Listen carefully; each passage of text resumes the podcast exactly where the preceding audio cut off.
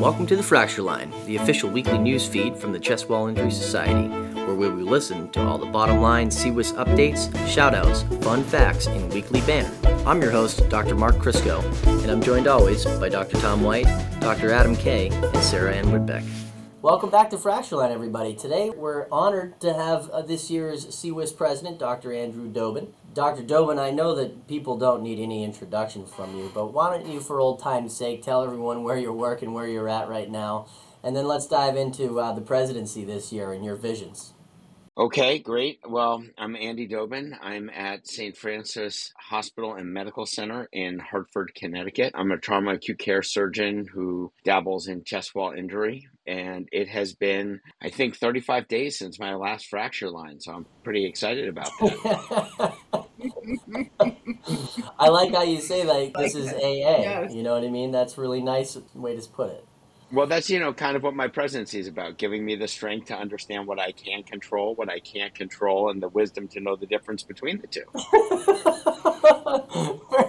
Very well said, Doctor I, I love it. So, how are you possibly going to undo all of Bauman's really bad things that he started for us last year? I mean, he did a lot of damage to the society. So, what are you thinking about undoing some of that damage? it is going to be really, really hard work. And uh, I'm actually deeply terrified to try to follow that presidential address. The good news is it will be 364 days for people to have forgotten how great it was.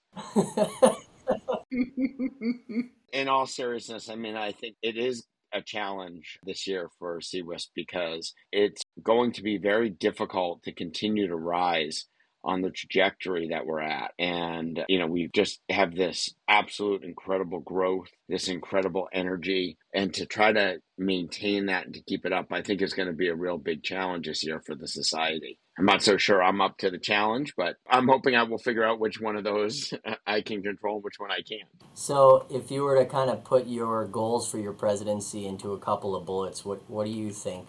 How could you lay that out for us? You know, I think probably the number one thing is sustainability. I think, you know, we've talked a lot about this at the meetings and sort of the layout of everything. I, I don't think we're going to continue to grow the way we've grown, which is good. I think there'll still be some growth, but probably not as exponential as it's been. And the sustainability of the society, both financially, energy wise, you know, we tap a lot of our members for volunteers and through the years, that starts to take a toll on people, especially, you know, post pandemic clinical realm of people. I know everybody on this call feels the post pandemic squeeze for clinical work, except for Bauman, of course, because, you know, nothing, nothing phases that guy. Lord. I do think it's going to be hard for us to continue to uh, along those lines without figuring out some sort of financial stuff too that really can settle the society in. I mean, membership dues and the annual summit and industry are not going to be enough to carry us forward. And so we're going to have to start to be creative about this and really sort of push ourselves in a way that can get us to a point where the organizations like EAST, like AAST, like SIS, that have a lot of uh, internal funds that have they've been able to build on and grow. I completely agree with you, Andy. I, I was thinking maybe like a CWIS car wash. Would you think that'd be beneficial? bake sale, a big bake sale. Well, you know, I love the bumper sticker that says, "Wouldn't it be wonderful if schools had all the money they needed and the military needed to hold a bake sale to build another aircraft carrier?" so, so maybe we need some take on that with a bumper sticker that we can just sell. yes. Not sure that's going to get us there, but you know, you know, and I do think that there, we, that we have some creative ideas, and I think that members are going to come up with even more creative ideas that we we can then build on. I think that's the number one bullet point of my goal is to leave the society in a better spot than I took it up, which is, you know, a goal that. That's not a very hard goal. I mean, he left it in shambles, so. Well, yeah, well, you know, it's all been downhill since Pieracci, you know, I mean, so after Pieracci, it's, you know, there's just this sort of void. I don't even remember these past five years. That's a big uh, part of it. And then the other part of it is to sort of continue along the realm of what we've already done in terms of research and stuff. For those people that haven't heard me say it to this point, one of the things that I personally was a little bit challenged with ending summit this year is that we didn't have an outline with a project, with a goal, with a sustainable, very hard set deadline of something to build over the next year. And that's an unusual thing for us to walk away from a meeting from. For those of you guys, Mark, I know you haven't been there from the beginning, but Zach pretty much was, and I know Sarah was. But one of the things that we took away from every meeting was this is a project, this is what we're going to do, here's our timeline, here are the people that are going to be involved. Everybody go back and start working on it. And I don't feel like there was a true organized there were some great ideas. I think all of us got some projects out of the meeting. It's not to say that we won't do good work, but there wasn't a very central, this is a CWIS goal over the next year. That's something I'd like to see next year. That was part of why I raised that challenge to people at the end of the meeting was to ensure that people really understand not just a project, but innovate and start to uh, change the landscape again. Now, do you think that kind of going back to your sustainability and rapid growth, do you think that that kind of lag that you saw maybe this year with that idea is because we became too top heavy or we just had so many different small projects going on or you just think that was natural evolution for us or where do you think that came from? Good question. I'm not 100% sure. I think there was some of that that it was bigger this year and it was a little bit harder to do. I also think it was busier this year. And again, I, I don't want to be at all judgmental of the program committee. I mean, I think they did an amazing job putting together a really awesome program and some really great science and everything else. But if you look at where we were a number of years ago, we were so small that we really didn't fit into a standard type of meeting format.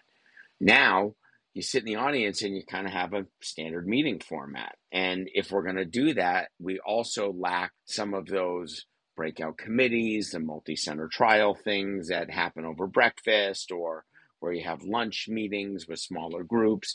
So, whichever model you want to follow, I wouldn't want to tell the program committee how to do their jobs.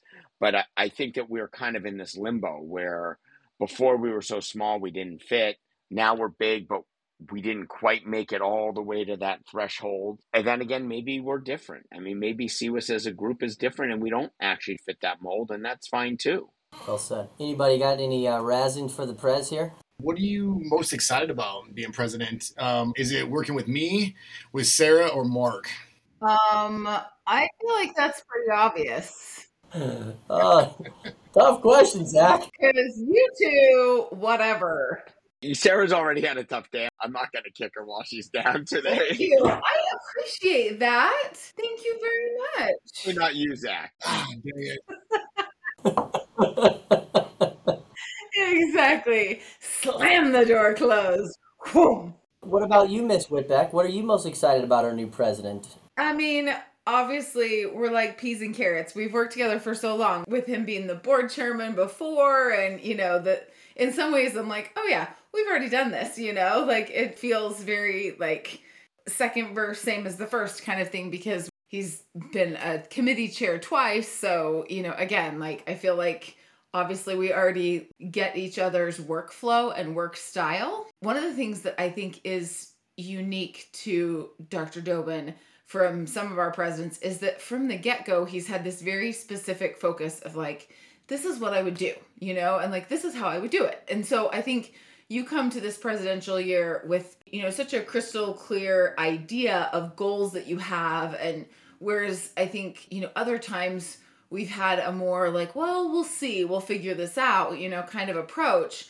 Whereas like i think you know from day one you were like this is what i'm doing you know this is this is what i've had in my head you know which i think is great because we hit the ground running day minus two instead of it taking like six weeks to kind of figure out. I think that has been a super exciting thing for me in terms of just like immediate movement has been super refreshing. along those lines, too, one of the things that I do want the general uh, membership to know is one of our big goals for this year is to really try and streamline a lot of the logistical stuff that Sarah's doing.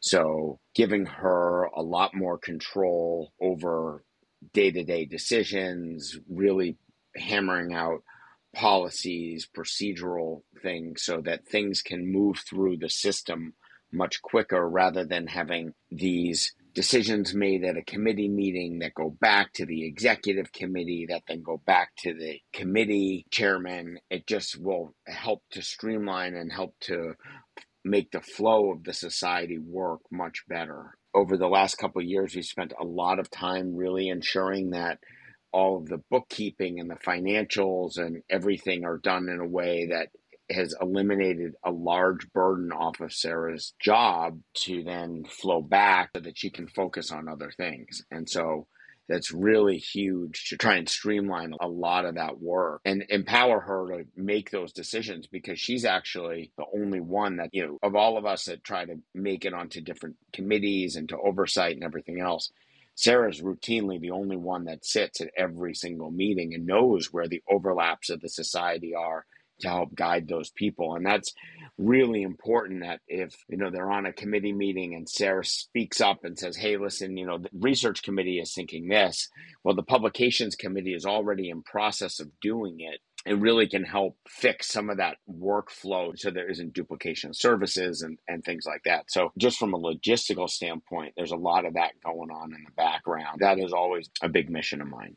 Yeah, I think that's super helpful. Now, as we look at life balance, because you are like the true renaissance man, you know, in my head, if I were to say, what does that look like? You know, you sail, you bike, doing the chest wall injury thing, you've got this very full family life, ski extraordinaire. If you were to give advice on life balance, right? The cadence of life, well, I think there might be somebody directly upstairs from me that might disagree with you about life balance. That's that's my C, that's my CEO. In all seriousness, though, it is something that I have really, really struggled with. And um, when I was a very junior attending, Dr. Gross, who many of you know, came into my office and he wrote on a piece of paper, he wrote N-O and taped it to the back of my door and he said to me, Whenever you open this door, I want this to be your immediate response to whatever somebody is asking you to do. Because he's like, you always say yes and it burns you out. And there is something to be said about saying no, thank you. And Zach made mention to it that I do read this book called The Daily Stoic every day. And one of the things that is repeated in that is you would get so upset if you wasted your time sitting on hold for 45 minutes waiting you know to schedule a u-haul truck to move your boat supplies. Not that that's like close to my heart or anything like that but um but yet we let people waste our time every day doing meaningless tasks or being asked to do something. And the truth is a lot of times we can just say no and people are they're going to be okay with it. Or i say this to my residents i say it to my junior partners nobody's going to come up to you and say you know dr bauman you really killed it last month with your rvus you are working like a dog. You've published papers. I think you should take friday off. I just think you should take Friday off. I think it'd be so good for you. It'd be such a nice balance, and we totally support you doing that right? However, if you just say, hey, I'm taking Friday off, nobody's going to say anything. So you just got to learn how to do that. And, uh, you know, a number of years ago, a friend of mine who's a GYN and I, we schedule random Wednesdays off at the beginning of the ski season. And we just ski on a random Wednesday here and there. And it's great. And nobody says anything. They really don't. And, and, you know, as long as you don't get me wrong, you can't do these things at the expense of doing your work. And some days you're going to be busier, and you know, you might be busier on Thursday because you took Wednesday off. But you know what? It's okay. And you really should because you're better off on Tuesday. You're definitely better on Wednesday. And even on Thursday, you're better off. So I, I think it's a super important thing to remember. And uh, another attending said to me once, you are replaceable everywhere but home. And we don't like to think about that. But the truth is, I may be good at my job, or Mark, you may be good at your job, or you may be the only one in your hospital that does chest wall. But the truth is, if you weren't there, patients would survive everything else. If your family needs you, there's no replacement for you. That simple. I love it. Actually, Mark, I, you're the only one at your hospital that can't read. Is that correct? yes, that is correct. He's actually the only trauma surgeon in his hospital, so in his case, he may in fact not be replaceable because there's no one else. yeah, else. I mean that, that's correct as well. Both of those statements are correct. Do you just walk around your hospital with like a translator right next to you that reads?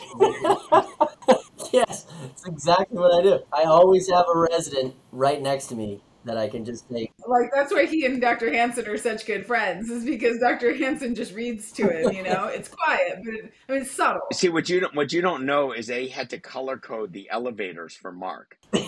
They were just like, if you want to go to the floor, you go to the blue elevator, and the red elevator goes to the emergency department. All subsequent residents are grateful for your help, Dr. Crisco. You left an indelible mark. That's great. That's why I tell them they have to call me in the middle of the night because if they text me, I'm not going to understand what they write. So it has to be a phone call.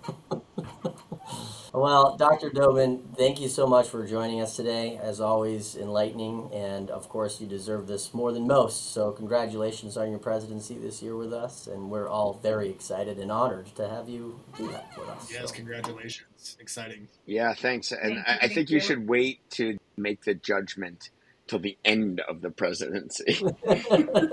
All right. Sarah Ann, what do you got for updates for us? Anything this week? Had a terrific social media webinar today. So, as those that are hearing this now, you missed it, but it was recorded and will be posted to our website so you can go check out the archived version, which will be fantastic. We have our evening social, I should say, at the ESTS on Sunday in Milan for those that are attending the European Society of Thoracic Surgeons. So please join us there if you happen to be attending that meeting. Dr. Bauman will be attempting to eat his weight in pizza for the next two weeks as he tours Italy. So watch for updates on Slack as he does a full pizza review. Correct. This is a very correct statement. Yes. So we shall see where that goes. As far as other things going on in June, I know the Journal Club folks are selecting their article right now, and then their date will be finalized. So by the next newsletter, you will see that updated. And then case review is the last Wednesday of the month at one o'clock Mountain Time. And I think we still have one slot available for a case if you're interested in presenting. So, the other shout out I would give we are almost finished with the revisions of the Collaborative Center criterion, and then they will be approved by the executive committee and the board, and then they will be enacted. So, if you are not yet a Collaborative Center, this would probably be your best time to, to get that done because after this, we'll be up in the game just a little bit, and this would be a good opportunity. If you've been on the fence, I would say this is a nice time to jump in and get your feet wet and try it out, and then you'll have two years to kind of make modifications before you'll be held accountable to the new standards. So, collaborative centers, they're on the website, but I definitely would encourage people to check it out. Anything else you guys want to add? Thanks very much, Miss Whitbeck. I encourage people to take pictures of Zach for the next couple of weeks, and we'll watch his BMI and facial Oh grow Yes. a little bit. But they're Maybe patch those on Slack. Italian pizzas are interesting though. They're very um, they're, they don't have a lot on it. The, the margarita pizza is like their most. Uh, I've been reading. They're yeah, lean very pizza. I will They say don't put a lot of meat on them. Thin crust, super lean. They don't do lean. buffalo chicken pizzas, which I love. They don't do green pizzas, which I love. They do margarita pizza. Well, I don't think you're going to lose weight. I don't think they do stuffed crust they don't do No. stuffed crust. They don't have garlic dipping sauce for your pizza. I mean, like they don't have ranch dressing. All right, guys, let's uh, final stitch. Who's got anything on their mind?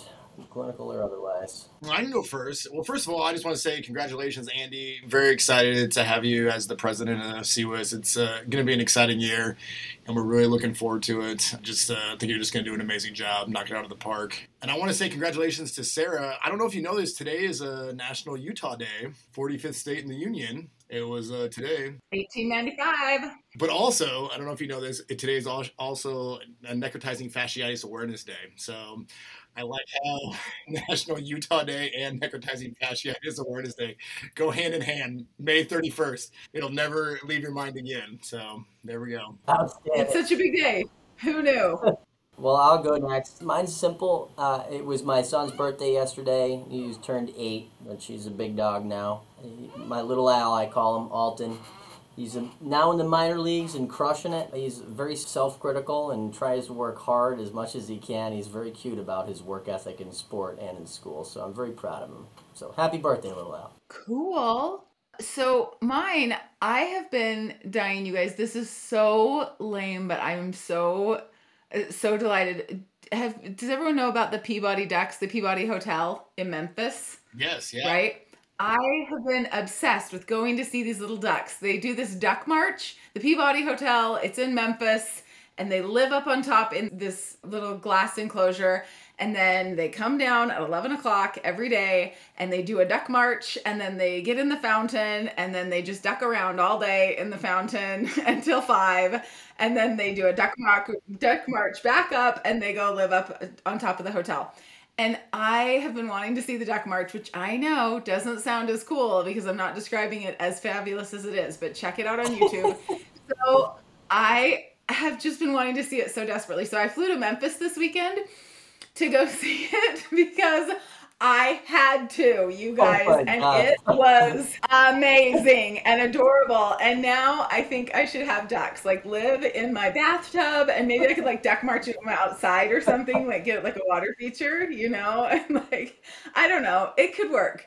I haven't worked out all the details yet. There's still just a few that are escaping me, but it would be so fantastic, and they were adorable. So if you're ever in or near Memphis, go go see the duck march. Or if you just want to go for a weekend because i did and it was totally worth the ticket. Wow. the good news is with all the duck poop you won't need to use your lomi as much. Yeah. Yeah oh my gosh it was adorable you guys. Yeah. i know. Can you imagine how much fun i would have if i had there are five ducks there's one boy and four girls and they are so cute. and then they just like duck around in the fountain. It's so cute. There's actually a children's book about Boston. Yes, it's like Make Way for Ducklings. I think is the one in Boston. Yes. that's a true story. So it was just all I needed. Well, thanks for sharing. So exactly, go to the Peabody. They're adorable. Dr. Doben, anything on your mind? Yeah, along the lines, my sophomore in high school just qualified with his relay team for national championships in Eugene, Oregon in the 4x100 relay.